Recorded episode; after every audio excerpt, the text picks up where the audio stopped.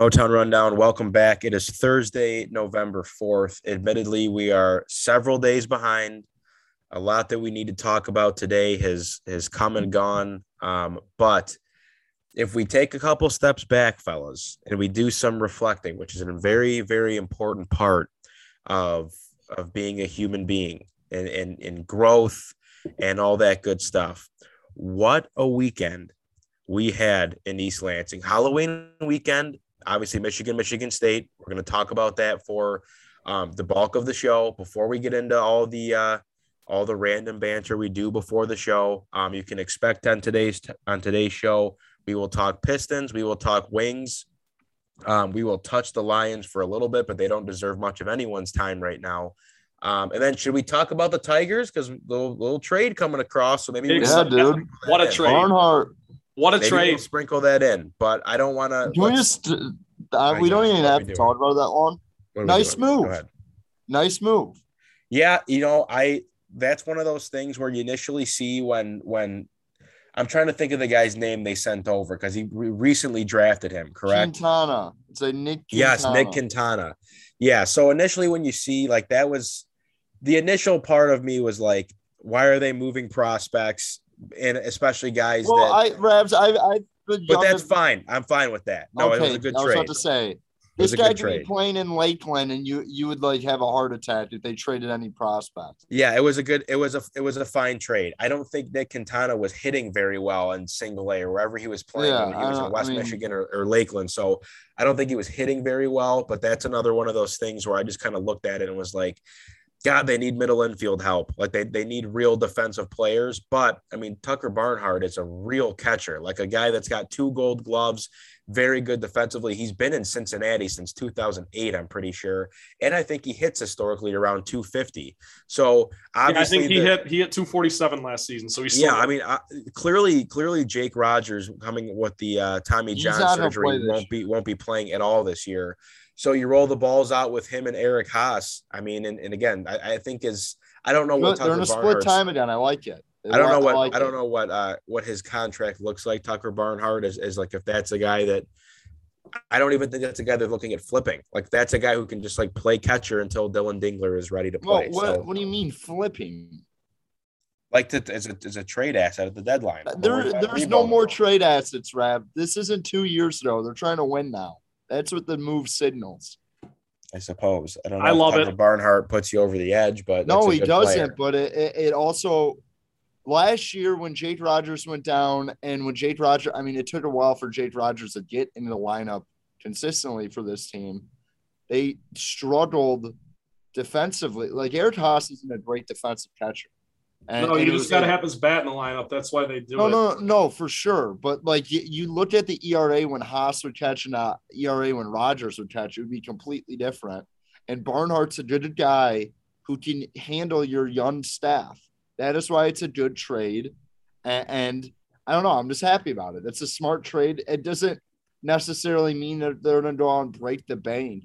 But I also, it's, I think it signals like, hey, we're still looking at like developing these young guys, but we're also keeping an eye. We like we want to kind of compete because you don't trade Tucker like for Tucker Barnhart the day after the season ends if you're not like serious about next year. So I, I, I it was a nice move. But we don't need to like go in depth about it. I was just happy to see it. Yeah, for sure. Um, all right. Well, we got our Tigers out of the way. Um, guys, what I would like to talk about first, and this is again, it's our show. We'll cry if we want to. Let's let's rewind to this previous weekend Halloween weekend, Michigan, Michigan State. Um, I was up Friday. Trent was very uh, hospitable Friday night. I got zero minutes of sleep. That was the Same. big storyline going into Saturday. Um, but I don't know who I don't know who wants to start. Well, I want to let's talk about the weekend. But I do want to spend some time talking about the Michigan State football team and that game because it's one of those things like look obviously people that listen to the podcast are three michigan state guys two graduates one guy still in school here. So there is a bit of bias but this game happens once a year. So on our podcast we're going to talk about the game. And yes i'm sure if the roles were reversed and michigan state didn't come up on top we would not be talking about as much as we will today. But um, what a weekend. Trent you were all over the place. Trent had so collins i came up I'll just I'll break it down like this. I came up Friday um, after the workday. I was planning on staying at Trent's house. And over the course of, well, first of all, on Friday night, I was set up on the nice little air mattress in Trent's room. Trent and Brock were sharing the bed. Not a big deal. The brothers, it's not weird. Um, zero minutes of sleep. Like, and, and, and people, sometimes people will tell you, like, oh, I didn't get any sleep last No, night I got zero. I got Like- zero on Friday. Like zero. And I think it was a combination of number one, I was obviously anxious for the next day, excited to get going. When you have an early wake up like we did too, I think it's a little bit harder to fall asleep because you know you're going to be getting up and you're going to be in pain anyway. I brought my pillow pet to sleep on. Not a great move. Zero support for the head. The air mattress was fine. then I just couldn't stay off my phone. Well, first So, of all, let me tell you. Let me minutes of sleep. Let me let me my perspective on that whole situation was first of all, Rabs has the the purple octopus Red Wings pillow pet. Yeah, Al. Dude, Which is pillow not- pets are so comfortable. He's Yes, but here. not I just that one. wa- I just that's- washed them. That's just the wrong choice, Rabs. It's like it, it's just not Yeah, it going was to give you. foolish. You're going to get no neck support whatsoever. Dude, Second the of Michigan all- State pillow pet with Zeke is fire. That it's so comfy. Zeke, I had a I had a Didn't know that was leopard. Thing. I had a leopard growing up. I need to get a new one. But um, anyways, I woke up like in the middle of the night and I turned over and Rabs was listening to like the Hoosiers theme song. Like or, or I I don't know what what what, what were you listening to, Rabs? You was just Well, on, in the just morning, on the- your phone. the first thing the first thing I listened to in the morning was the was well when we were trying to fall asleep I was watching Rudy clips like of the tryout scene that's what I was I watching I don't Rudy. I don't remember what I was I mean I was watching everything I was all over it but but yeah so that was that was Friday night and then Saturday I mean five the alarm goes off at 5:45 on Brock's phone I immediately set up and I was like guys I didn't sleep for a single oh, No, second this is what you said. It was so it was very Rabs. It alarm goes off. You were just you've been patiently waiting for it. Yeah I was just so I just wanted someone to wake up so I could talk to someone I was Yeah, so- yeah, Oh, yeah. That's the worst, dude. That was me on Saturday. Dude that's that's what i'm saying. The, the alarm goes off and rabs instantly is like oh like shut mine off. I shut mine off. I gotta be honest with you didn't get a minute of sleep Yeah, zero minutes of sleep. So that's how we roll on a Saturday. 5:45 a.m. Wake up. I mean, the music, like the music was going, everyone was up. We were yeah making. rabs we is out- listening rabs is listening to danger on the track by europe Oh, I had danger on the track going. We had, I mean, Trent had his like his Lions game day playlist that he listens to in the porta potties before he walks into the stadium. We had the breakfast, the the the egg croissants were in the microwave. Somehow we lost all the donuts that George that George got from Meijer, which was ridiculous. And then yeah, then we rolled the balls out and and got to stop at the Collins family tailgate, which was I mean, what a production. I like everything that you hope and dream of. Where's my my koozie sitting up here somewhere? got on my- mine right here on my Some- desk. somehow somehow it exceeded expectations but it's it was just everything it was everything that you thought it was from the standpoint of like you walk past these tailgates around like Breslin and around the stadium and like the tent is like the tent is like three car lengths wide and like the tail like there's food as far as the eye can see. Warm and there's food. a million people food. there. Yeah Like there's a million food. there's a tv and you're like you're like god like who are these people? Like how early do they get here? Like how long have they been doing this? And sure enough we show up and like that's like that's the collins family tailgate. We met the man himself kelly collins. We met mrs collins um, kyle collins as well. Like we met we, we we did our rounds and it was everything i hoped and dreamed of there i had a i had like five pudding shots and then as I'm leaving, Mr. Collins like pulls two out of the cooler and he's like, You want some of these? I'm like, I can't. Like, I'm done, Mr. Collins. Thank you. But it was awesome. I'm glad we got to do it. Hey, every week, every week it's there. But uh, what's it called? I mean, Saturday. What's it, it, it like? Last week, I mean, we talked about it a little bit. Was like the longest week of the year. It usually is because I just I'm chomping at the bit for the game. Um, but I mean, the Michigan Michigan State game, regardless of, I, I mean, I'm not gonna say regardless of outcome, because Michigan State lost, it would have been a horrible, not a, it would have been a horrible night leading into a, hor- a horrible week. But like the lead up to the game, the tailgate, it's always like the best one of the year. If you're either in East Lansing or Ann Arbor, it's always fun. But you, you like you see all your Michigan buddies. Like I, my favorite thing about my like family tailgate is like when I see like one of my Michigan buddies like go in the corner with like one of my uncles like talking about Michigan, Michigan State. and I'm like, oh up. no, I'm like, oh no, Th- this guy is not getting out of this conversation for like an hour. Like he is trapped in a corner with my uncle Sean, just him yapping about how he hates Michigan and stuff like that. But that's hey, it was great. I loved it. What's it called? Trent's brothers always just like crack me up because first of all, Trent Trent shows up to this tailgate, starts cheersing everyone and he says hi to. He cheers. He's like, hey, cheers, cheers.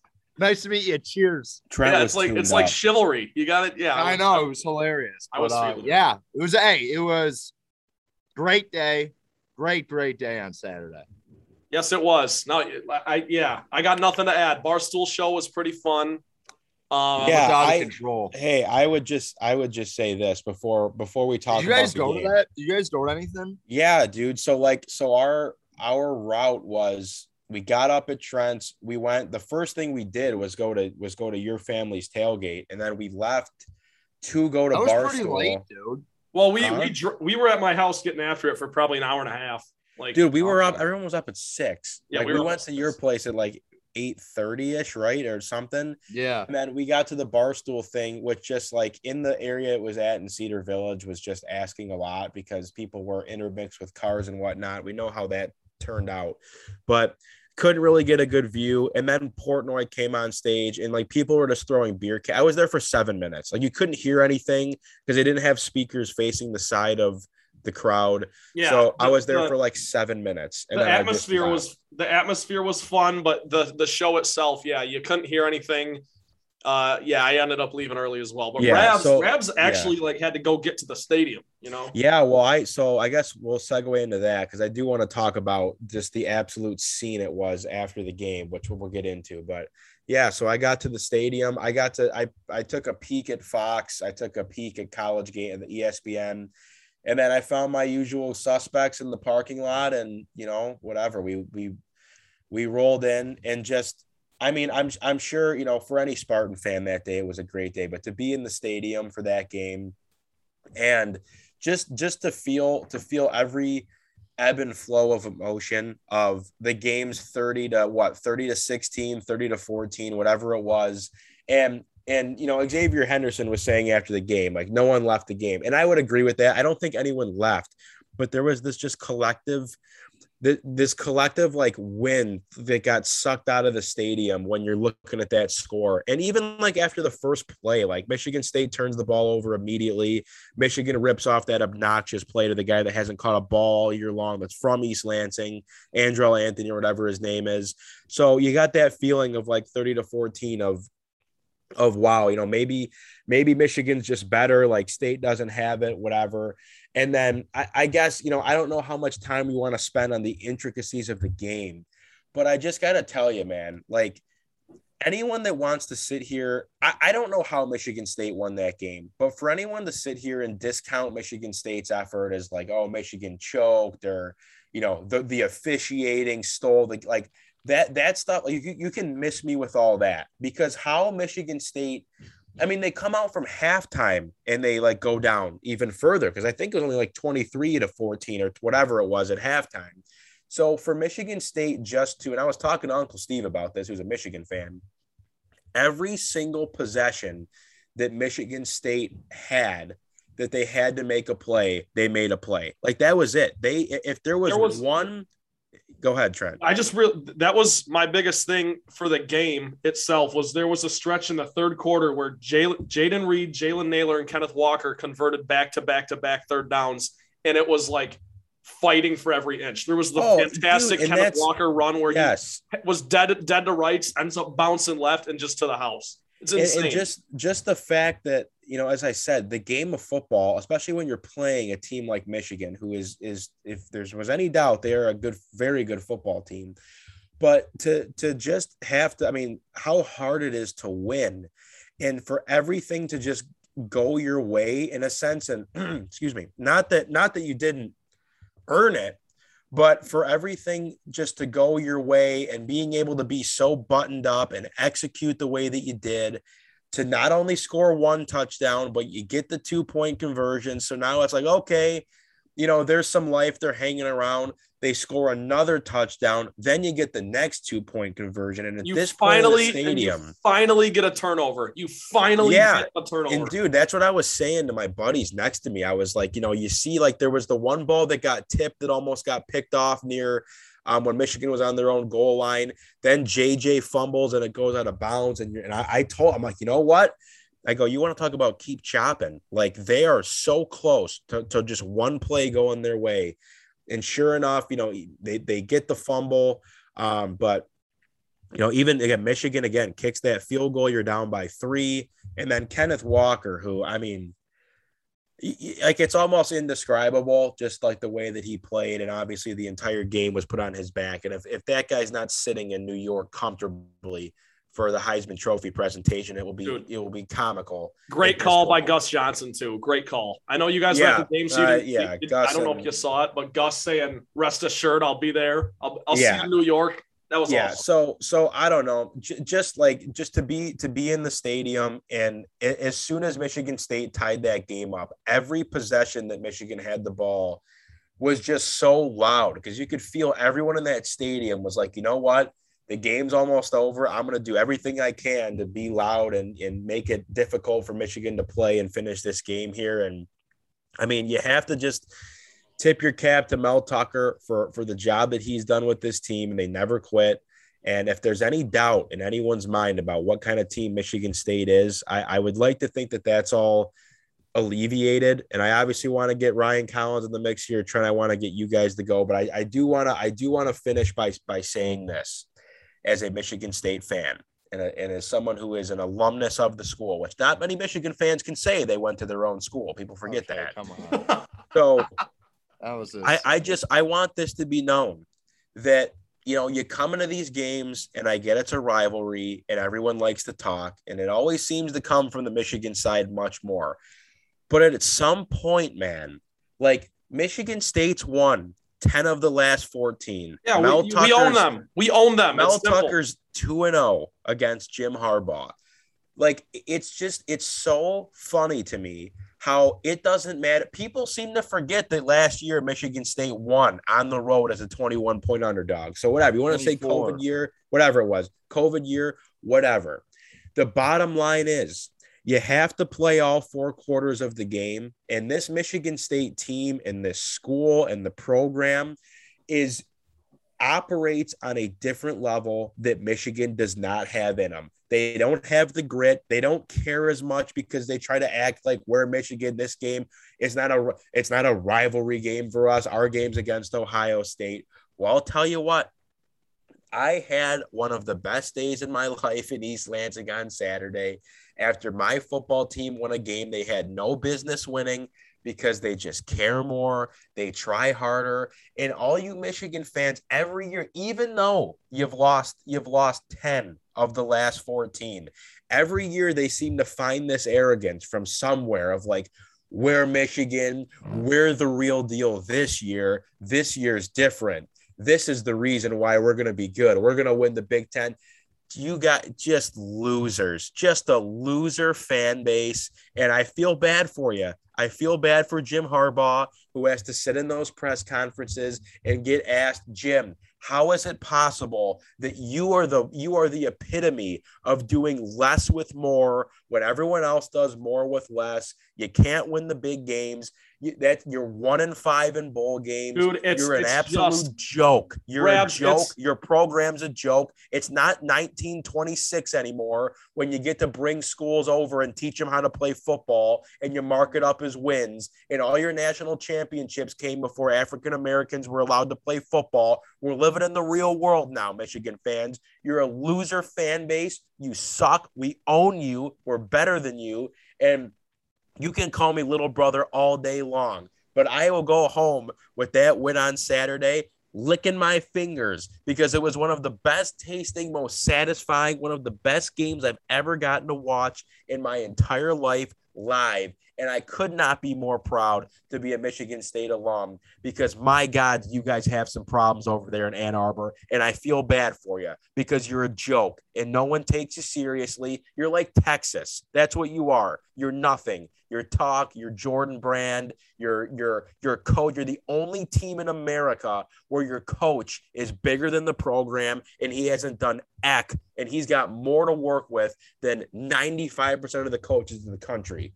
Good day, sir. The That's last what thing, I have to say. Go that green. Was, that was go white. That was fantastic. Fuck Michigan. I, I, want, I hate Michigan. I want to add We this own you. before I let Collins go. All I want to say is that, and, and and I went on a huge rant about this to my Michigan buddies, um, who who who were here.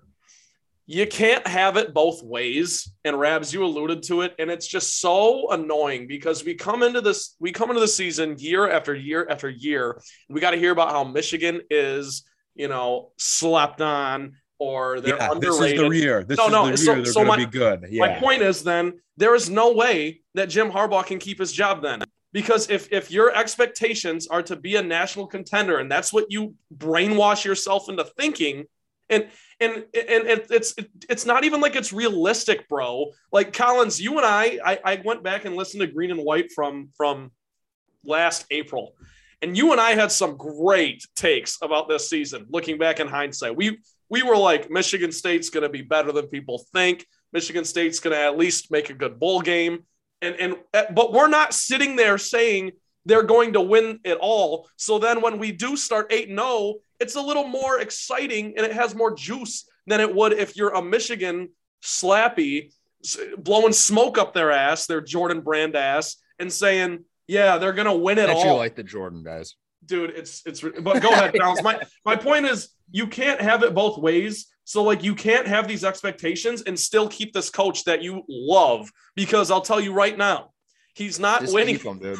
they're, they're gonna with it. keep him they're gonna keep him He's and not what i'm saying what I'm going saying is anywhere. that- keep that's- them. I don't that's care. a losing oh i hope he stays forever yeah, i hope keep he 'em. stays for the next 30 years go ahead collins What's it? Sorry, I didn't let you finish your point. No, that, that's all. My point is just that I, if if you want to have those expectations year after year after year, then you, I I just would I would kindly suggest that you go make a coaching change and actually put some thought into Oh, it this time. won't. Not just a rah rah guy who's dude. He loses every year. Every He- year. he's these he's guys. legit, he's tried. He's never won a big game ever. I He, know. he hasn't. I He's never won a big game. I know. So that's all. Go ahead, Collins. Well, I want to. I, I want to hear some of your thoughts. I just the one thing I I get first of all, there's the people who do like, why are you only looking at the last 14 years? Why don't you go back to 20? I don't know. Maybe because Michigan State had John L. Smith and Bobby Williams coaching before that. There's a re I just I, I just before I like get into it, I just the people were like, oh, that's just such a weird like It's also that- a pretty reasonable sample size, though. no, the sample size is when Mark Dantonio came to Michigan State. I don't think like half the they say 14 years. It's basically Yep, since Mark yep. Dantonio got Post there. Yeah. post little brother. We own them. Yeah, and I I always go back and I Mike Hart literally I think out of anyone is like he doesn't talk about it at all because I think he's honestly embarrassed that he He did it. should be. No, I and he what's all he was the only coach last week for Michigan who didn't talk to the media because he knew anything he said last week would have been like cash castrized and whatever. And I think it's I, honestly I feel bad for people that like are recent Michigan alums or went to Michigan because it's never them. It's the guys like Braylon Edwards who played basically in a different era of Michigan State where they yeah they were their little brother then. Yeah, they could walk over them when Michigan State didn't play defense and they they they were doing single coverage, no safety help against Braylon Edwards in the big house in 2004. Yeah, I get why Braylon Edwards says it, but it's just so nonsensical and just different. Michigan State is has factually been a better football program for Yep. the last 14 years. Turn the page, fine. bro. And- Turn the and- and page. I- I Get with the times. No, Michigan fans will agree with that. They're not like getting over it. I think the bigger story is the fact that you want to rub the dirt on it. You want to say, hey, Dantonio's gone, your time's done. I just, people just need to realize Michigan State football is a big time program. And unless they're under NCAA violations, which they basically were for all the 70s and 80s, if they have a good coach, they're going to be a contender in the Big Ten. It's just a fact. So you can tell me, oh yeah, Mel Tucker, once he leaves, you guys are done. We'll find another guy. It like I, I'm just so sick of the narrative. It's like, oh, Michigan State, uh, they, they, they only come around when they're good. You obviously don't like pay attention then. I hate the whole narrative too. It's like, oh, Sparty only talks when they're good. What are you talking about? I, I literally went to three and I went to a three and nine season. That stadium was full basically the whole year except the Rutgers game literally like don't I just hate that whole narrative. It's like, oh, it's always the biggest game for Harbaugh, but if he beats Michigan, no one ever talks about it. He hasn't beat a good Michigan State team. That's why people say that. And then people can go on and be like, oh, Dantonio beat a bunch of bad Michigan teams. Yeah, that's fine. But he also went out and beat Ohio State. He went out and beat like Notre Dame. Like Went to the also won playoff. games. There's differences to that. So that that's like the one comment about the rivalry about this year's team. I mean, I, I'm not gonna say everything else is gravy because they're number three in the college football poll. It's kind of weird, and I, I honestly, I think everyone is just like, I mean, nothing could go wrong for this Michigan State program right now, which is hinting at the point that they might lose this weekend at Purdue, which I'm going to the game. But um, it's just I hate that there's not even the, a feeling around Michigan State football right now. It's not that it's like expected to be in the top three, but this isn't like some shell shock thing. Like it's shocking because what we thought they were preseason, but like I like Michigan State fans like the last 15 years are used to this team being a top 10 program in the country. I'm sorry, like it's just like, yeah, the number three, oh cool, like this is awesome and stuff like that. This isn't like people like clamor like, oh, this is never ha- like this might happen again in the next two or three years. So like I I I, I, I if you're a Michigan State fan, you have to be just ecstatic about the future because Tucker's not even begun what he's going to do here if he sticks around. So, I mean, he can leave or whatever, but what he started here so far and what he's building, it could be a monster. And, and, and Dantonio had a monster going in the like mid 2010s. He could have another monster because that's what Payton Thorne's a sophomore. Jayden Reed's a junior. Speedy Nailor's a junior. Kenneth Walker's gone after this year. I get that. And on that defensive side of the football, you lose it Xavier Henderson. Basically, that whole defense comes back next year. So I'm just saying, like this, this program, as they continue to build through the transfer portal, and Tucker actually gets his recruits in, this they're going to be a problem. They're going to be a big, big problem, and, and they've been a problem. So I'm just saying, like this is a national program, and it just bugs me. It's oh, it doesn't have the brand and something like that. Whatever, dude. They win football games. They win big Yeah, I'd, football. I'd rather win And- and- and guess what? the Jordan logo on my chest. No, I that's not that's not even it. I. I. this doesn't even have to do anything with Michigan. I just think it has to do with Lack of I- I- respect if for you haven't if you don't really pay attention a- and you're not smart enough to realize that like Michigan State's a top 15 college football program in the country. And it's just it's it when it's right, it can be really, really right. And I think people need to like and, and I think with Tucker, you've seen that maybe them expand their ceiling. But the fact that Michigan State has an opportunity to win the Big Ten this year and Tucker's second year is unbelievable. And, and it's honestly, it just shows you how inept Michigan has been since 2003. That in Tucker's second year, they're 8 and 0. And if they basically, I mean, I, I honestly think they could lose one of the next two games before they even play Ohio State. I genuinely believe that because I just don't think that team is that that talented. But like they have an opportunity if they beat Ohio State basically to get themselves back to Indy for the fourth time. The fourth time. So I, I mean, I know I'm just talking in circles, but like just put some respect on the program. This isn't even from Michigan. Yes, exactly. It's just a na- it's just a national thing. Like it, it's every year, it's just like, oh, Michigan, every year Michigan State doesn't go like 10 and 2 or 11 and 1. It's like, oh, this is the downfall. Like, can you relax? They if they have a down year, guess what? They're probably gonna be bad because guess what? They're on. They're on Michigan's level. I'm sorry. I'm so sick of this. Yeah, Michigan might have all these resources. Michigan State has these resources too. Have you ever been to the Michigan State basketball facility? Have you ever been to the football? They're putting $30 million into the football facility. I'm so sick and tired of like, oh, they don't have their. Yes, they do. And actually, you know what Michigan State has that Michigan does? They actually win big games and they actually have like character. They don't they don't go back and look at all the Bo years and say, hey, those are us will be champions. So be like, no, what? We have to prove something on our own to continue the legacy. That's not what Michigan is like. And that and, and I feel bad for Michigan players and stuff and, and Michigan alum sometimes because I don't think it's their fault. It's just it's 30 years of a program trying to like recapture this glory from like the 70s and 80s that it's just that's not how college football is played anymore. And I think most Michigan fans realize that. But like a lot of the people that make the decisions at Michigan right now still believe that. They still believe they could do it the Bo way. They still those will say will be champions. The team to team to team. They they still believe that stuff. And it, it, it until they like get rid of all that stuff, they're never gonna win. And, and Harbaugh, like they had Michigan's good this year too. That's like the Yes, thing. they Michigan has are. like, they went they went out. They give themselves a pretty good chance to get the Indy and, and, and have a chance to make the college football playoff. Do I think they will? No, because they're not going to beat Ohio State. And they never beat Ohio State.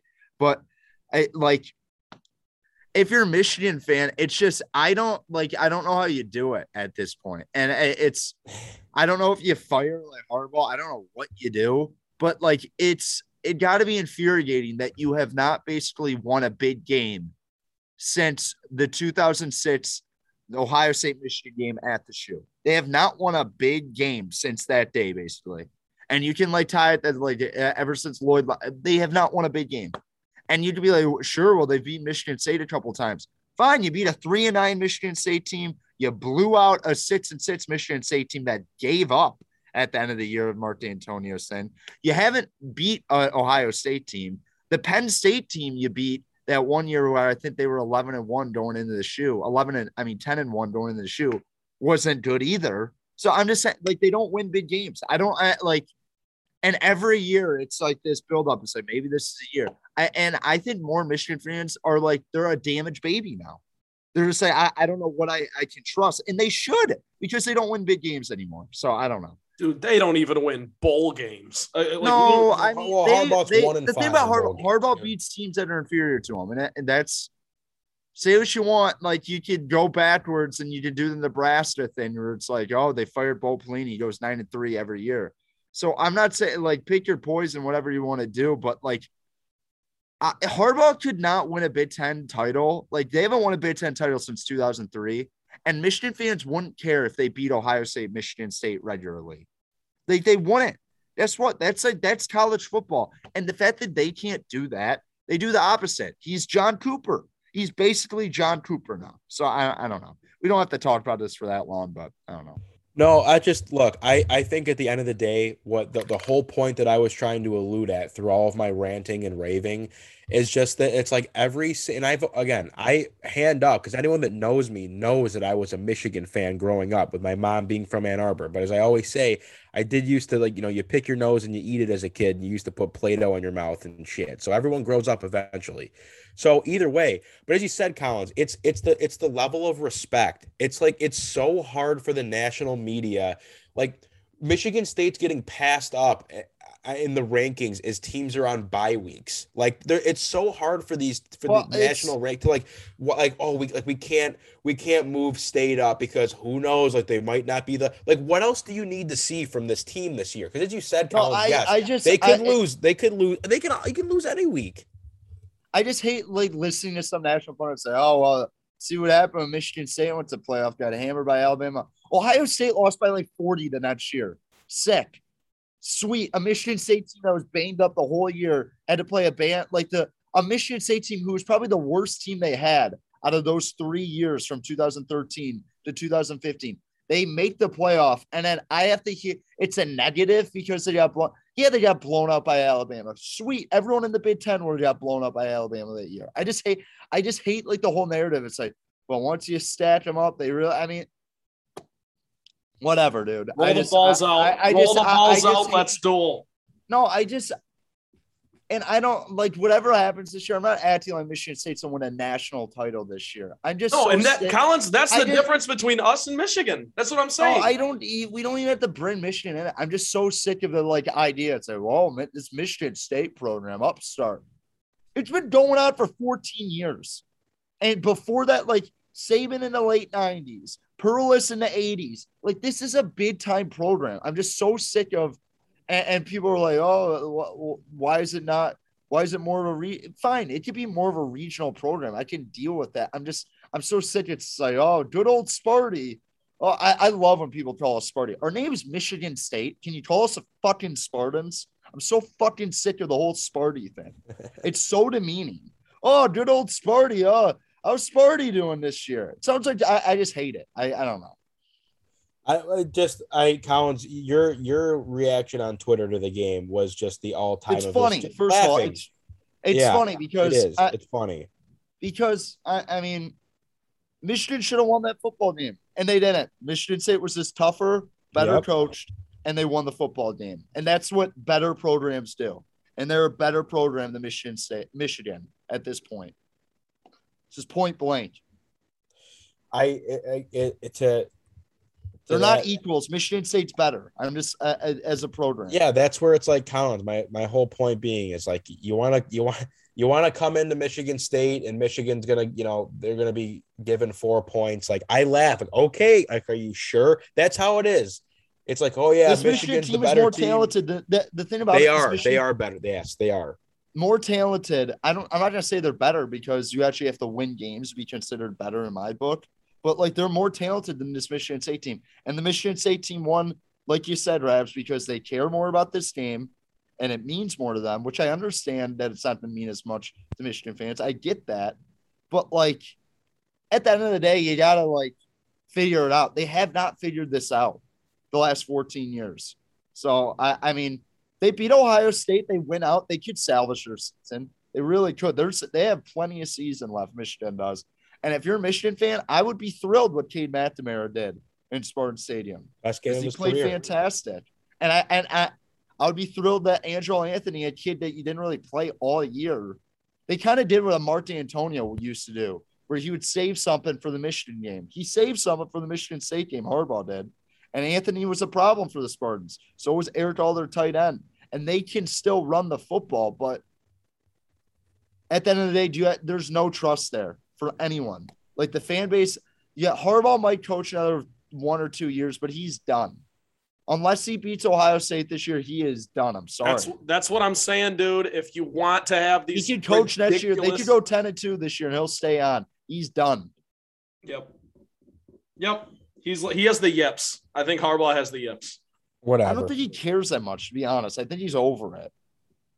Well, I just like you listen to the guy in the press conference and like, you know, Trent, it was funny that you commented it on my Instagram post of like, you know, what happened there, Jim? You guys were up 30 to 16, 30 to 14, and the game got away. He goes, Yeah, not the way we wanted that one to end. Like, no kidding, Jim. Honestly, like serious. I, I think the thing that that's so irritating about and like poor Jim Harbaugh has to wear it, but that man is more important than that team and that program. Like he like they yeah, he's the he's the messiah. And, and Trent, to your point, not that I want to keep talking about that the school down the road, but you know, to your to your point, it's like you talk to some of these Michigan fans, and you know, I, I talked to my uncle Steven about Michigan and, and Jim Harbaugh, and he's like, dude, I gotta tell you, I go, Michigan under Jim Harbaugh, you know, they're they're they're winning eight, nine games a year. Like they're they're always, you know, they they win the games they're supposed to win. They granted they don't they don't beat Ohio State, they don't beat Michigan State. But he's like the people that want to sit here and be like, oh, like Michigan, Michigan should be winning these games. Michigan should be competing for national titles.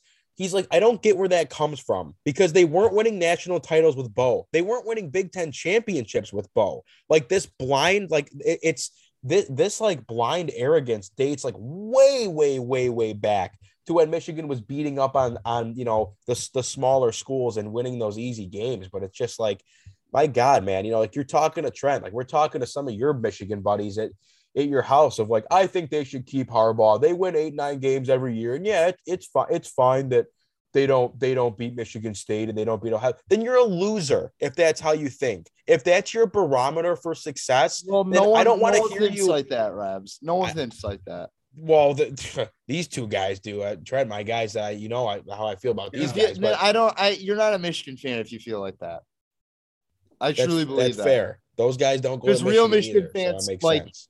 Say what you want about Michigan fans. It's a rabid fan base. They care about their football almost more than uh, like I would put them up there as a top five. Like as much as I hate the University of Michigan, it is a massive fan base, Yeah. and like they're it like is. We always joked about the Walmart Wolverines, but they're everywhere. Like there's Michigan fans everywhere in this Right, state. There's CBS, Michigan State- Yeah, no, it's a- Dude, it is. It's a Meijer, it's a fantastic. No, no, is a fantastic yeah, it's a fan base. fan base. So demand more. Fire No, they Harbaugh do and demand more. That's the thing. They do demand more, but like they don't know what the demand because this was I their can't tell. messiah. I- I- They don't know what to do now Yep, because they like everything that they bought into they're lost. has basically died. They don't. They have to.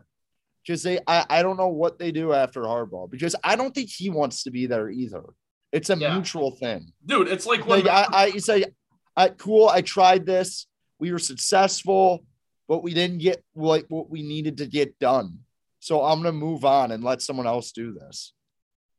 Yeah, I- look, my, my last ahead, little sorry. thing. This, this is my last comment, and I'll make this quick. We need to check on a certain fraction of the Michigan, the, the state of Michigan. The By the way, any. Michigan fan listening to this is not getting to this part. They've already turned off the Yeah, yeah, yeah. But whatever. Don't. But We own the state. we need to get a The pulse. state is green.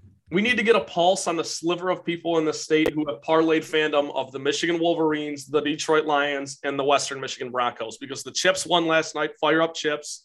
Yep. Yeah. Dude, how about this? I, I like if we ever had like breakaway videos, this would be my breakaway video. The fact that Western and Central didn't play on a Saturday this year is an absolute crime.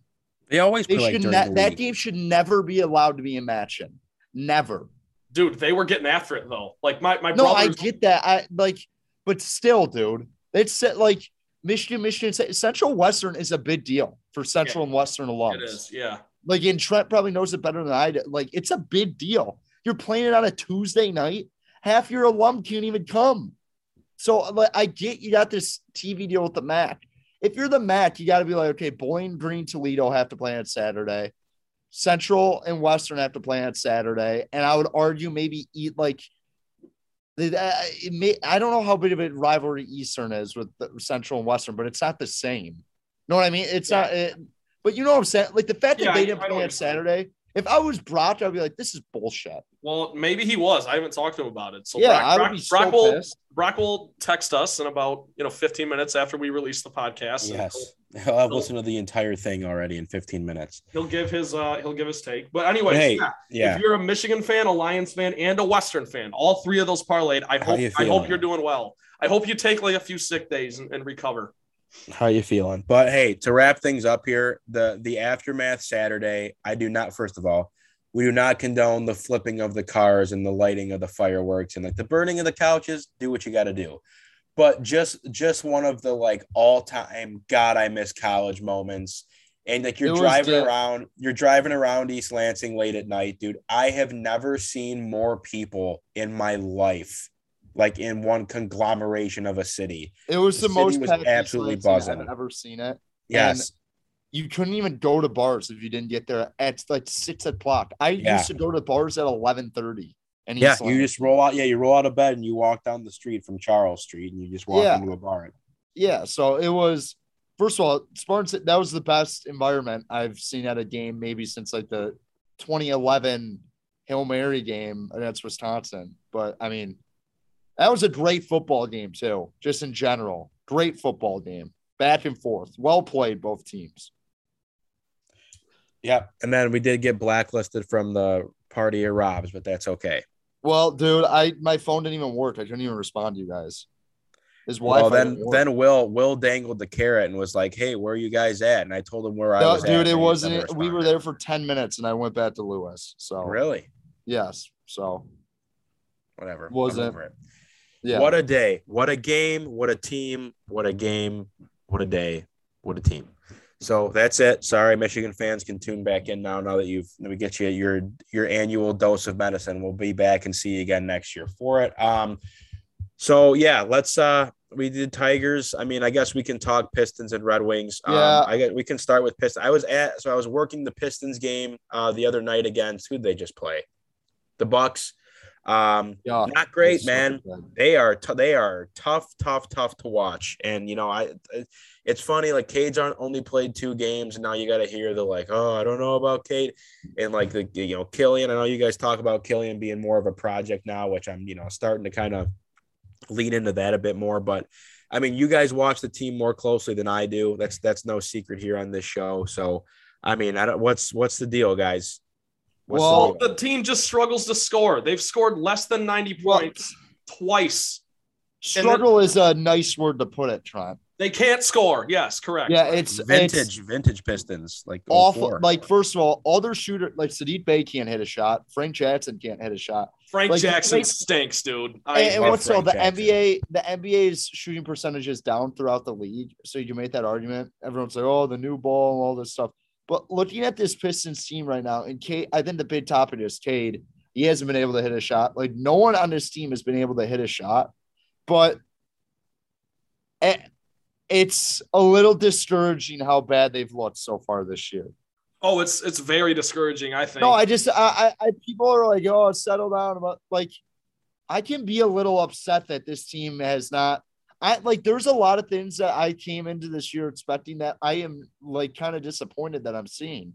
First of all, Saben Lee is basically out of the rotation, and I that's should not even my biggest gripe, but I'm I don't understand that when I have to watch Corey Joseph like brick for like 30. Like I would get it if Corey Joseph was just better. Like I would rather have Saben Lee take those minutes. Sorry. Um Sadiq Bey obviously is taking a step offensive game. He still is broken right now from beyond the arc. The whole yeah, well, he's just in a slump, but like in, in no, no, no. know, I'm he- not worried about him. Yeah, Killian Sadiq, Hayes- Sadiq Bey might be your best player. No, he is. He, he's been their best player so far this year. I don't think there's a question. Jerami Grant has kind of regressed to the mean where you've kind of seen why now you kind of question why didn't the Pistons move off Grant last year when the Celtics were offering him multiple first rounders? Stuff like that. And everyone say, Ryan, it's eight games, don't overreact. But I'm just saying, like, you're starting to see why people are like, why did the Pistons give Jerami Grant 60 million over three years? You're starting to see that. He hasn't looked good this year. And Killian Hayes, I'm sorry, I can't sugarcoat it. He looks terrible. I'm sorry. I- that's my biggest takeaway, Colin, so far, and, and He's specifically the looked last. terrible. I Yeah. hate, and I'm not going to call him a bust. There's still plenty of time for him to get better. But I, you can't do the whole like dance around. He sucks right now. And and when him and Cade have been on the floor, and I know it's been a small sample size, it looks awkward. They can't do it, and and I It looks so awkward unless Killian Hayes and, and the whole reason I bought into hey Killian Hayes and Cade Cunningham to play together. I expected Killian Hayes to bring some of the table offensively. He's a good passer. He can push the ball. Like other than that, he brings nothing in the half court. And, and Cade Cunningham is unselfish enough to kind of let him do his own thing. But I don't want Killian Hayes to do his own thing when Cade Cunningham's on the floor. So I, I like they're gonna have to figure it out because I want to play these two together right now. You, you if you want to keep Killian Hayes and, and hold on your Killian Hayes stock, I'm more than fine with it. I think it's too early to say, oh, this guy is done. But like, I honestly think Killian Hayes will interrupt the progression of Cade Cunningham if you're going to continue to this experience. And everyone's be like, Ryan, it's been two games. It looks like Killian Hayes has not shown in any of the games. What, how many games have we played this year, Trent? Eight? eight games. that he has any offensive capability. Any. I'm sorry. He has none right now. Yeah. Well, And, look, and- and the, he might have the skill set or whatever. Like, I'm not gonna get like be like this guy's a trash ball, like, but he's been trash. He's been trash at the beginning of the year. And if you want to see what Cade Cunningham actually looks like, don't put them on the floor together because I think it could help. I think it helps Killian and it helps Cade. Because I, I honestly think they both need to develop separately at this point because I don't think they can play together right now because Killian Hayes can't shoot. Killian Hayes can't create for his own and find like a spot of Cade Cunningham. Cade Cunningham, say what you want, like, oh, he, he, he's to have some time where he needs to adjust to NBA speed. He can still create for others. He's still an above average shooter. I like, I want to see the ball in his hands, and I don't want to see the ball in Killian Hayes' hands right now because what Killian Hayes has shown you so far is that he has no offensive cap- capability. I'm sorry. yeah, I I So just play play him as your sixth man and like see if you find fool's gold. I would rather do that because I think that's a better role for him. Yeah, it is, and that's my biggest takeaway, Collins, is, is the fact that, it, and it's quite simple, and yeah, it's a small sample size, but I, I, damn it, dude, like they don't, they can't, they can't coincide right now, and I have, no, they've shown me nothing together to make me believe that they're gonna figure it out. So I'm fine. I'm fine with having Killian Hayes as your sixth man, like you said. I think that's the solution. I think that's what most Pistons fans would tell you right now. Like, don't take away his minutes, but just move No, him to a no, different no, role. exactly. You just You play him to the a same separate minutes. role.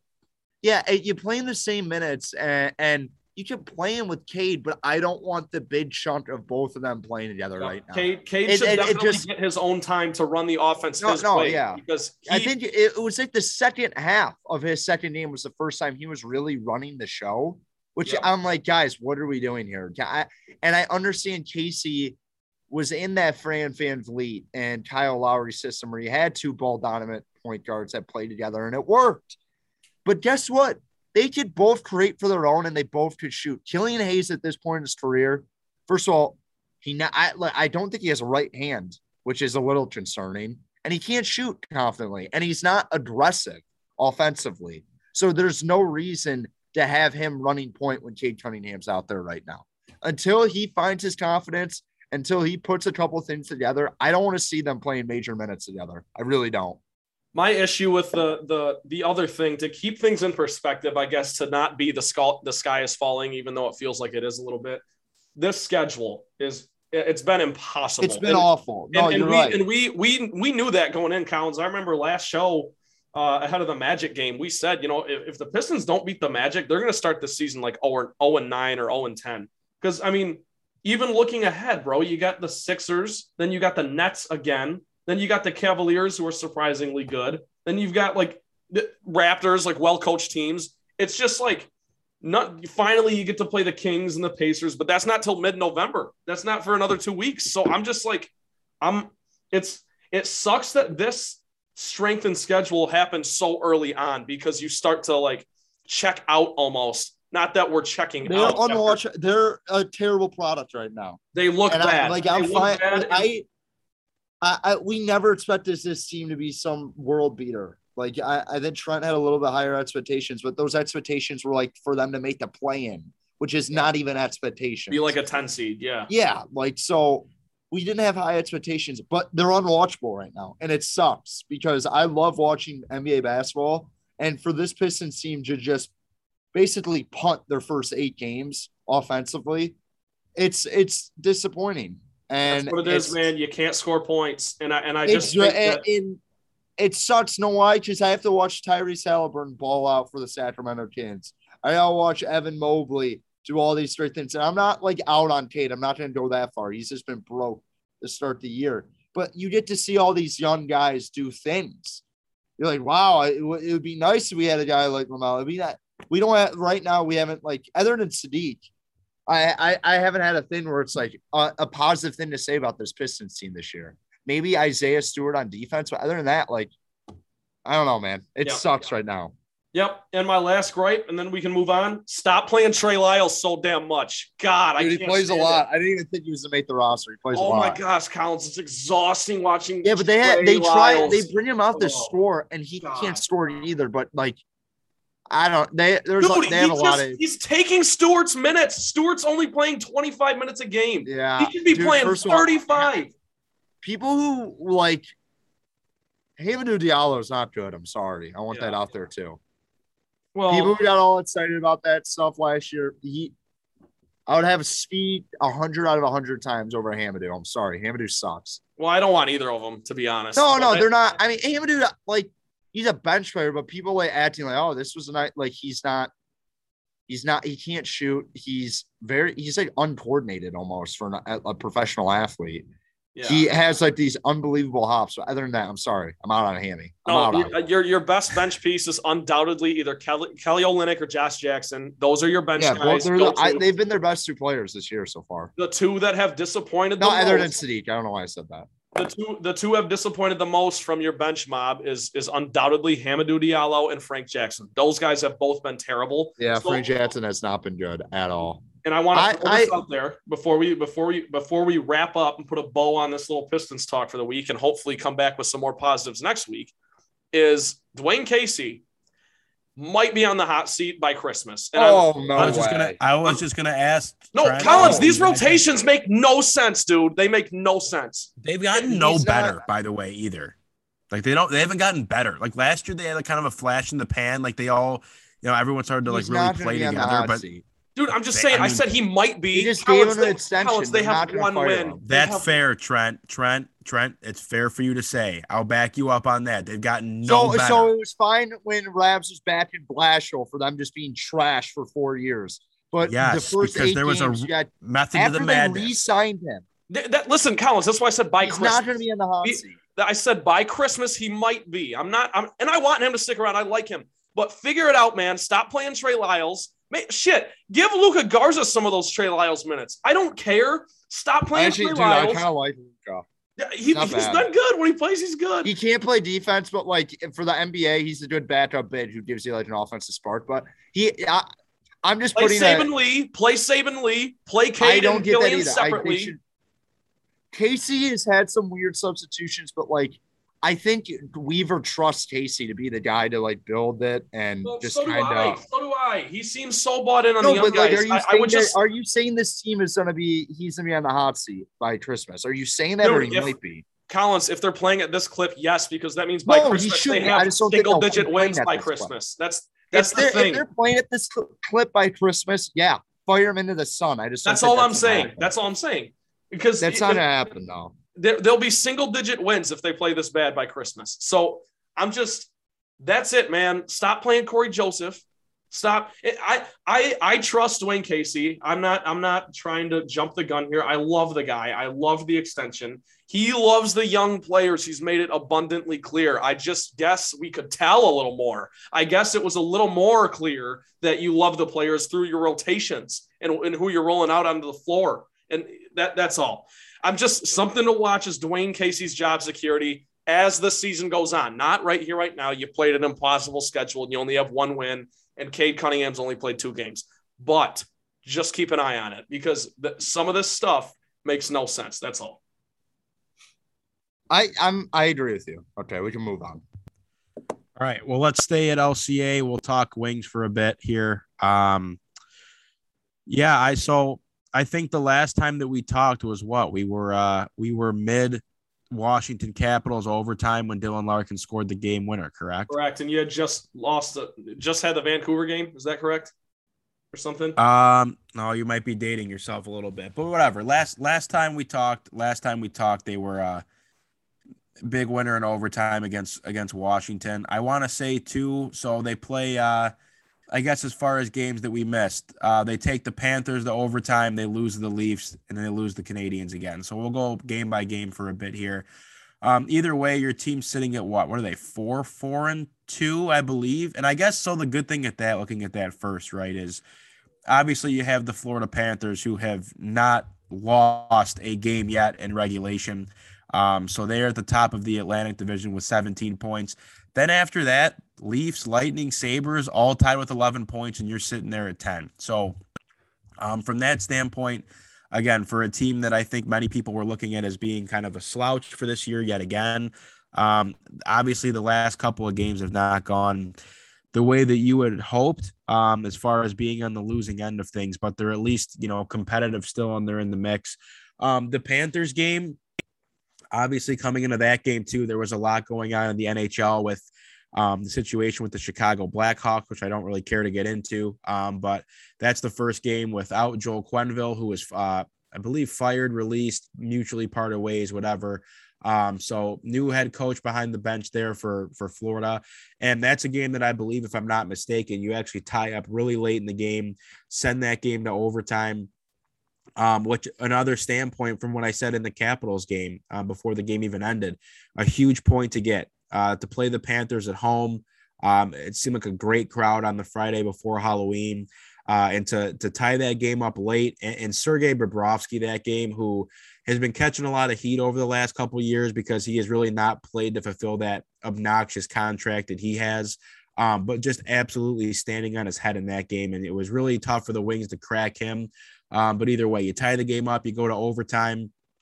Um, so you got to kind of tip your cap there. Like that's legitimately one of the best teams in the NHL, um, without a doubt this season. So to get a point out of that game is is is huge. Uh, then you go to Toronto and play the Leafs, uh, a game that was kind of back and forth the entire game. Um, didn't get to watch a ton of that game. That Leafs team is struggling a bit too. I mean, that team always has high expectations, and you know, with the roster that they have, they should be a lot better. So they're kind of fighting for their lives there, for uh, in, in a certain sense of the word. But um, a game that you were in the entire time for the most part. Um, you know, you, you lose a tight one, five to four there, and then you move into Tuesday's game against Montreal. I have no idea why the Wings struggle so heavily against this team and why Jake Allen is just a Wings killer this year so far. Um, but you get shut out in that game. And granted, you don't have Bertuzzi in that game because of the whole COVID situation. You didn't have him uh, in Toronto as well. So, um, you know, that's it has to be taken into account. And you haven't had Dylan Larkin since October 30th. I, I'm trying to find things on why he's not playing. Um, you know, he, he played in the Toronto game, but he has not been with the team since after that game. Um, I, everything I'm reading is just personal issues. I have no idea why that is, but he has not been with the team since October 30th.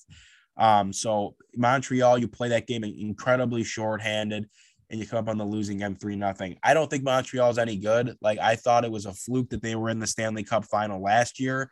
And you know, the roster a couple times yeah, well, you you know you you, you lose Philip Danault, you lose Jesperi Kotkaniemi to to an offer sheet, and like I don't think the team really got. You don't have Carey Price, you don't have Shea Weber. The team hasn't gotten any better, but for whatever reason, the Wings have looked awful in the two games against them uh, this year. So you can blame it on not having Bertuzzi. You can especially blame it on not having Larkin, Larkin and Bertuzzi in that in that game uh, on Tuesday. Um, but nonetheless, some positive notes to come out of this. I mean, uh, Mo Seider was just named NHL's Rookie of the Month, eight points in eight games for him, all being assists, um, which is which is outstanding and an outstanding boost of confidence for him, and just a testament to the small sample size that you've seen so far from your two rookies, and the other one being uh, Lucas Raymond, who has nine points through ten games thus far.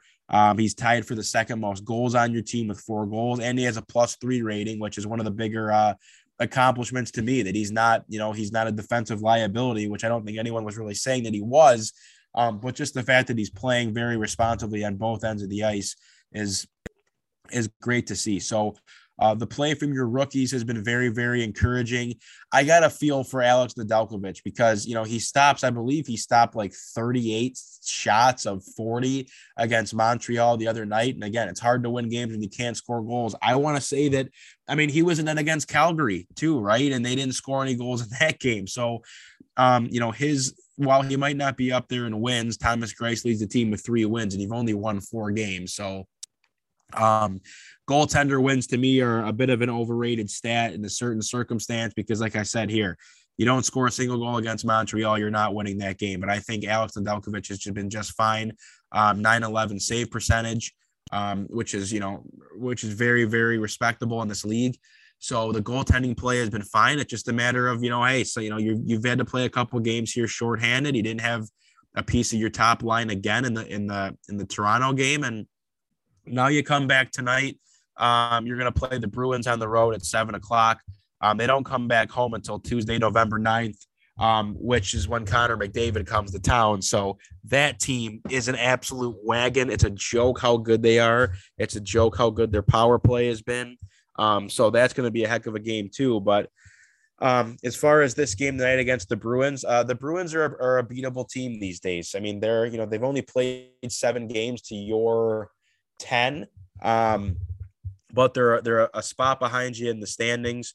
Um, you know, I don't I don't think there is while while the roster for the Bruins seems like it remains the same every year, I don't think they're as big of a powerhouse as they have been in recent memory. Um, that's a team that I think will be fighting to the bitter end to get in the playoffs this year, which is just a testament to how good this Atlantic Division is between Florida and Tampa and uh, and uh who was I going to say Toronto too if if if they can keep their their shit together going forward. So um, it'll be a competitive game tonight. I'm not sure who's starting in net. I would assume that it's probably Greiss, um, given the fact that uh, Nedeljkovic started against Montreal.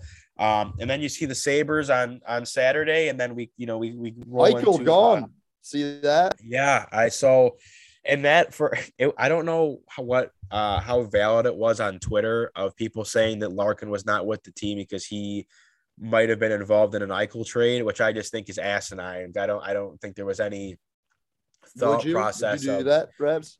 Um, uh, Larkin for Eichel, I probably would not have. No, I mean, why? because you because that's I I would not have. No, I no, I wouldn't have because know, because the it's just- thing is too is you were probably going to have to send over more pieces. No, oh, with no, no. I know. I know. I know. I was just So I don't think it was, but I think it was a very, very, very fair price that Vegas paid for Jack Eichel. Just a shitty situation over there of just from, you know, that whole thing Buffalo stemmed from, like- you know, patch it up.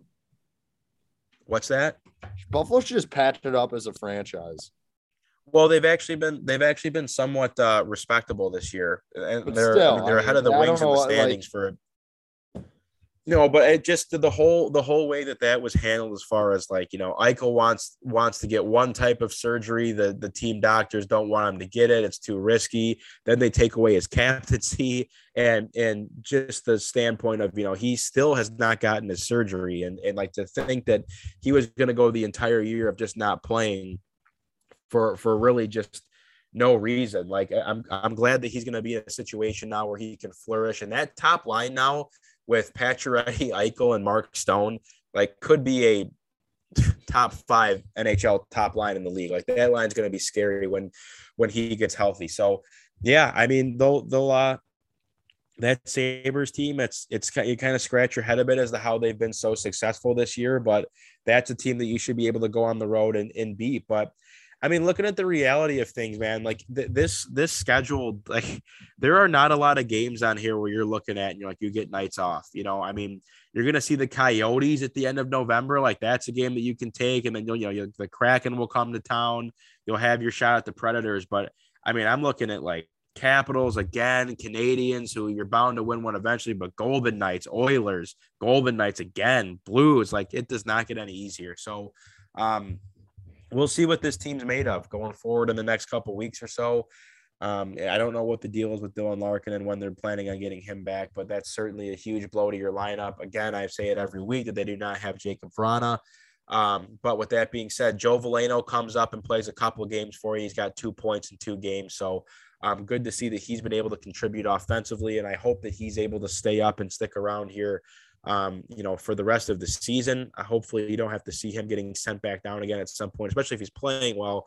Um, but hey, you know, the, while while the Wings haven't been pulling off, you know, these these big wins as of late and, dropping the last two games in regulation, I think the point against the Panthers is is huge to come out of that one with a point, and hopefully they can uh, get back on the saddle against uh against Boston tonight. But that's about all I have for uh for the Wings for now. Um, I guess with that we can wrap up as we usually do with Lions. Thank God they are going on a bye week. Boo. Yeah, dude. I mean, Trent, Trent, you were at the game. You, Trent, offered me a ticket to go. I said, uh, thanks, but no thanks. But Trent went down there. Him and the his 200 closest friends that remained in the uh, in the bowl or in, in the stadium for the entirety of the game. Got to the point where I noticed that Trent was able to wander down from his section in three. What are you? 319. 318. 318. Trent was able to wander down and was almost on the field. That's how little amount of people stayed in that in that uh, Did you stay stadium to watch time, that bro? team. Stayed the whole So- game till triple zeros. Stayed afterwards too. Let's hear it, Trent. Let's let's hear let's hear it, Trent. How was what was it like in the stadium? How many bags were on the faces? What what what positives do you have to come out of this game with uh, Jared Goff and all the young look, young look. talent that this team has? They're awesome. Jared Goff threw the ball away. It's on the worst fourth quarterback I've ever seen in my entire life. Jared way. Goff Thank threw you. the ball away on fourth down into the stands, and I won't. I won't spend a lot of time on it because, quite frankly, it's not worth it. Um, Yeah, Everyone- can't I mean- another golf conversation. there were there were David Blough chants, which was fun, and then when he finally got in and then fumbled, it was unbelievable. Um, so that was so that was great. Um, trying to think what else. I, I honestly, and this is going to sound like a joke because the game was just not even close. But in terms of the Lions' offense looking so stagnant, I think the biggest reason for that was was of course Jared Goff's play and, and not having Jamaal Williams because Jamaal Williams kind of allowed like he's your he's your short short down uh like short down distance situations. He's he's your guy, not Swift. And I just feel bad for these running backs at this point because there's no holes to run through. I do think getting Decker back is going to help out quite a bit. Um, What and- that? What happened there? I thought he was out for the year. What it? Didn't they say that? Was They- I saying, They was I taking have. crazy pills? I actually No. thought he was supposed to come back sooner than he's coming back. No, originally, Well, I thought he was supposed to come back said, soon, and then I thought they put him on season-ending IR, but I'm wrong, I guess. originally they were they, he was supposed to come back week five, and then he you know didn't. So whatever. I think him coming back is going to help out quite a bit. I think getting Jamaal Williams back in the fold will help you at Pittsburgh in two weeks. Other than that, man, not much, not much to report. Um, I, I, I will say this was the first game that I was frustrated with Dan Campbell, uh, for for not for not taking the points, uh, right before That was one of the. And worst coaching things I've ever seen. Well, that that just because they're they're just a circus now. Like they're they're so bad and they know they have no way to score points that like if they don't score touchdowns, they're gonna lose every game by 50. So that that you don't want your team getting to that point where it's like, okay, it's fourth and 10 from our own 25. Let's go for it because why not? We're gonna lose anyway. Like that that was comical. That call, I, I didn't watch at all, but you know, going through the uh your, your highlights and talking with my father Al Rabinowitz about the, his gripes of the game and the way he described it to me, I was like, "How do you like just like just kick? There's 13 seconds left. It doesn't make any sense." Well, So- because the, the thing is, is you say you get that fourth down, you what what are you doing? You're still going to end up kicking the field goal. So it's like, right, and then you only lose, and you only lose by 38. So yeah, I get you. Yep, well, you know, sweet. you missed you, the Lions had an opportunity to score first. Actually, they they they missed that field goal right at the beginning of the game. Yes, I saw that. I knew it was And- going to be trouble. I did see that. I knew it was going to be trouble from there on out. This- I was going to text you. This poor guy behind me is telling us as they're lining up for it. He goes, "I just bet on Lions to score a field goal. Like the first score is a Lions field goal. I just bet on it. Like before the before this drive." And then everyone's like, "Yeah, like we're all with them." And then it goes right, never has a chance. we're just like, Yeah. dude, sorry. It could still happen because it was still zero zero. And then you know how the story goes. But I had a great time. Brought my roommate George. It was his first Lions game. What a, what better of a way to enshrine him into the into the pride of the Lions than to uh than than Nothing better. than to see a Yep. shellacking. This Also, what you do. This is what we do, George. Every week, Chris, the same. Chris Spielman, Chris Spielman almost made me cry. Um, his halftime, his Way to honor that. awesome. God. Way Well, to show yeah. some passion, Lions. Whole separate issue, but Chris Spielman, I, I had tears in my eyes. I I got a lump in my throat when he started talking because I, dude, I love that guy. I love. he love. probably has. He probably has tears. in his eyes Spielman is like the morning when he most comes to work. Lions li- Lions guy lion. Know what I mean? Dude, If he's you're a yeah. Lions guy, you're like, let me tell you about Spielman. He brought it. he is Yeah, amazing. Spielman was different. for him, they, they were rolling a clip from him in the mid 90s where he said, I truly believe my destiny is to win a Super Bowl in some capacity someday. And now he's back. So I, I am ready to roll with Chris Spielman, ready to roll. Well, Yeah, what's meth, it called? meth is a hell of a drug. Uh, yeah, come on. I but every Rabs, dad shut the fuck that- up, Rabs. Shut up. You don't, you don't Oh, say that about. Chris. Don't say that about Chris Spielman. I try. I'm so. de- I I'm so dejected. Spielman. I don't. I don't have anything left. for I think literally every what's it called? That's like the Rams most fan. bad take of all time. When Spielman, you uh, Spielman did NFL games the last couple of years before he came back, but he forever used to do Big Ten games, and he would do a lot of Michigan, Ohio State, Michigan State games. It didn't matter what group I was surrounded by; it would be every dad would be like, "You know what, man? I really like that Spielman guy." That's just every time. Yep. Every dad's like, "Man, he was a great Lion." I, he's pretty good on air, man. I like Spielman. That's what every dad would say. It- I don't know. I just thought it was. I love Spielman. Yeah, those are it. Those are my thoughts. We don't have a we don't have any picks to make, so Yep, we're on the bye week as promised, Trent. Uh, we'll get we'll get in the laboratory and we'll come back from the bye week and we'll actually know what I our think they records all are. before before we get in the trifecta. I think this Thanksgiving could be all time sad. More no, bad- Thanksgiving they're gonna win. No, more No, bads won't. on no more bads on the head than they've ever had. You got the fat guy in the turkey suit. You got like Detroit. It could be a really like the Lions are down twenty four to nothing. And they like panned Detroit down and like some big guy in a in a turkey suit just like crying in the stands. I think it could be like all time sad. This thing. Yeah, it, it'll be one of those games where they're showing everything but the play on the field because the no, it's gonna be one of those things where everyone in the national media said, "Why did we let the Lions play this game?" And then I'm I'm just thinking to myself, why did yeah, they're right. I do love the Lions on Thanksgiving. no, though, I do too, but I'm just Dude, Trent, that's I the only hate- win they have this year. It could be the Bears. Who knows? at Yeah. I hate all they have. I hate the annual chatter ch- chatter about how the Lions need to be taken off Thanksgiving. I hate it. It well, makes I do too. I'm just saying, I it, when they're Trent, when they're losing like 35 to nothing on Thanksgiving, when I'm watching Tom Brady rip their hearts out, when I'm watching Peyton Manning absolutely murder them, sometimes it sometimes you're like, I kind of wish I didn't have to watch this before I eat my turkey. I get that. Okay. Yeah. Well, I mean, we'll, we'll, I'm sure we'll get into all I of love that. Lions at Thanksgiving is my favorite. That's my favorite thing in the world. Trent, I agree with you. I Yes. would I would cry if they ever. No, dude, it's just it's the mere it's the mere ignorance of people who don't understand the full context of why the Lions play on Thanksgiving. That they just like they're- they're- I got- always. Yeah, and they stuck their neck out there and said, "Yeah, we'll play on Thanksgiving. We can do that because no one else wanted to do it." Then flash forward 20, 30 years. Now Jerry Jones wants to do it because he realizes it's great publicity and yada whatever. We'll talk about that in a couple weeks on Thanksgiving. What's the third? Do you know what the third Thanksgiving game this this year No. is, Trent? No, I don't. Okay, whatever. Sorry. I'll check on that while you guys answer my trifecta questions. Are we ready? All right. Yeah, Yeah, I no feel like picks. the third, No the picks. third game's always either a really good game or it's just like, God, why are the Cardinals playing the Texans? Yeah, rough. Yeah, I- I remember Yeah. two years ago it was Cowboys and uh Cowboys and Washington football team. That was a good game. Yeah. All right. All right. Well, no picks. Obviously, they're on the bye week. They'll probably lo- they'll probably lose by 30 on the bye week too. But trifecta time and we'll get out of here. It's been a long show. Thanks for sticking with us. But go ahead. Collins, the third Thanksgiving game is Bills Saints. Great game.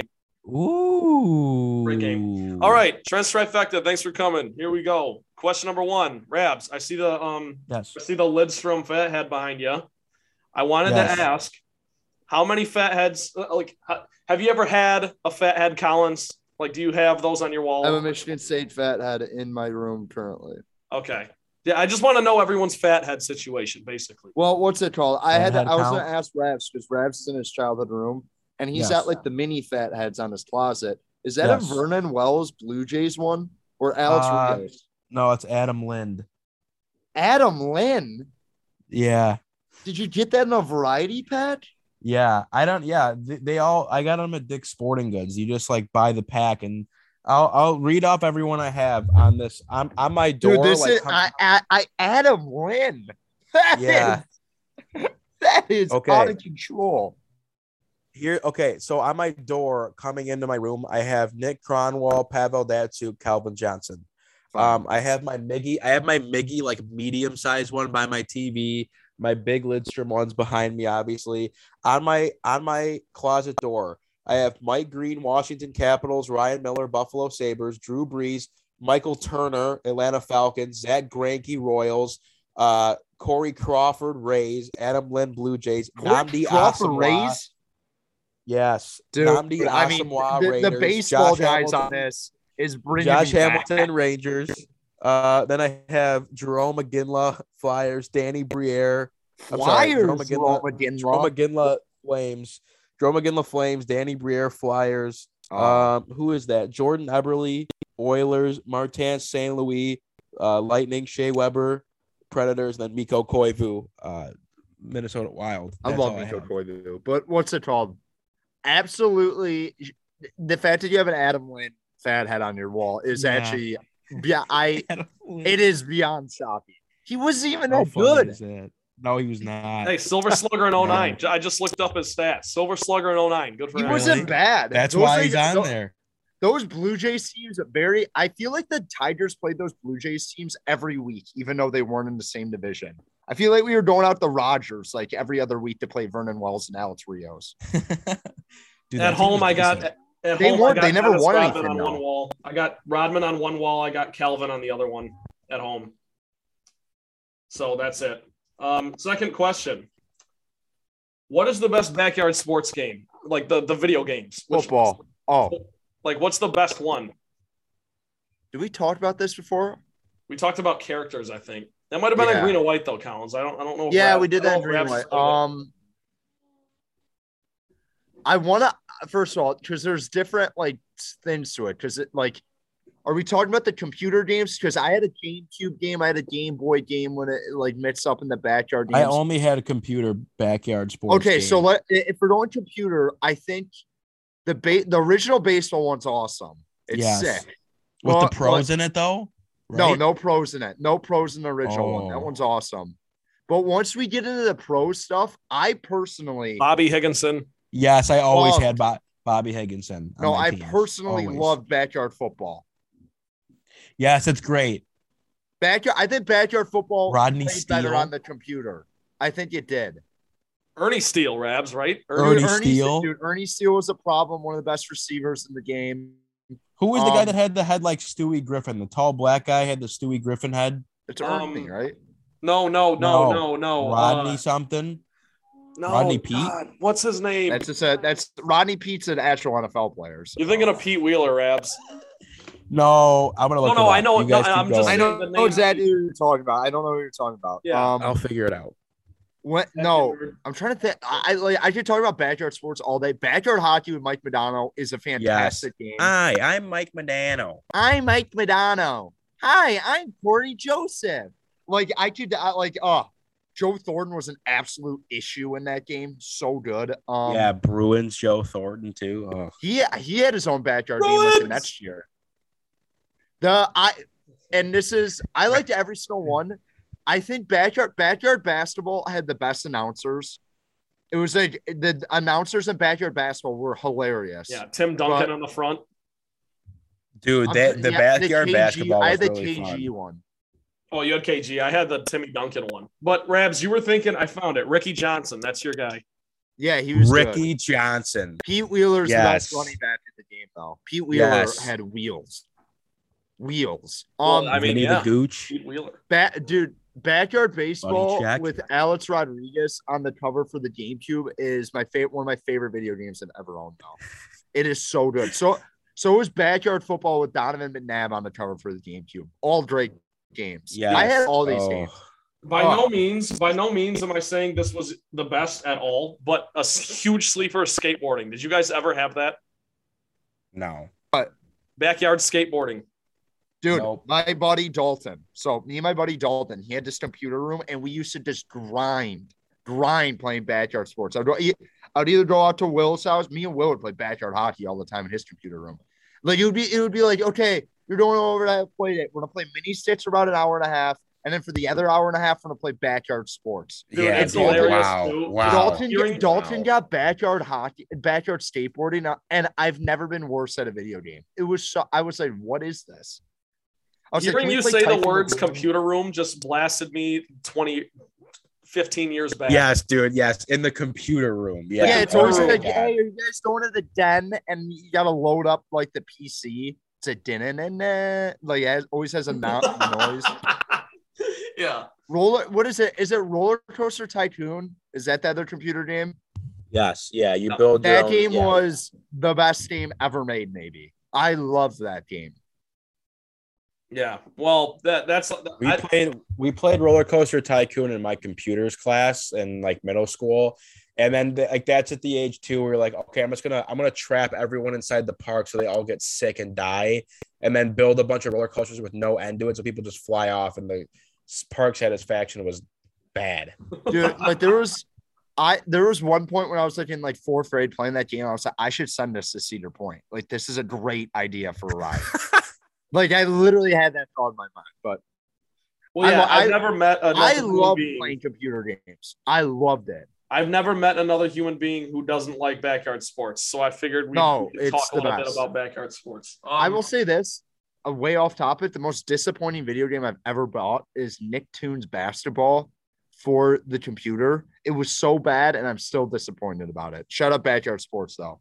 Okay. Yep. No misses. No misses with backyard. I can't believe they ruined backyard sports when they went to the new animation. Like, who thought that was a good idea, guys? Just stick. I might with, actually fire that. I might buy a PC and fire those games up. dude. I, they're so you could just like download them on your computer now, even though it like takes up like half your like computer's data. But Oh. hey, or like gigabyte. Might I do don't know that. how is it I do data? What is it? I don't know. Uh, storage. data. All right, all right. yeah, terabyte storage. yeah. There it is. That's the right word. Okay. Last question. We can get the hell out of here. Do you guys like the Manning cast or no? I don't. I haven't watched it to be honest. I haven't either. I, just see all the clips. I, see Marshawn Lynch dropping just- bombs, and I'm just I'm captivated. I just don't I don't listen to it. Like I I I love the Mannings. I love both of them. I think they're hilarious, but I don't know, man. I'm just trying to watch I'm trying to sit down and watch the game. Like I don't Yeah, need the I extra don't- stuff I- going on. People like people love it so much And I'm trying to think of like if the whole Manny cast, like it's a good idea. Like if you really like anything Peyton, like I think Peyton Manning also would be like the best color broadcaster of all time if you ever wanted that job because he's so knowledgeable and they're both really knowledgeable. So I get why people watch it. But I'm with you, Trent.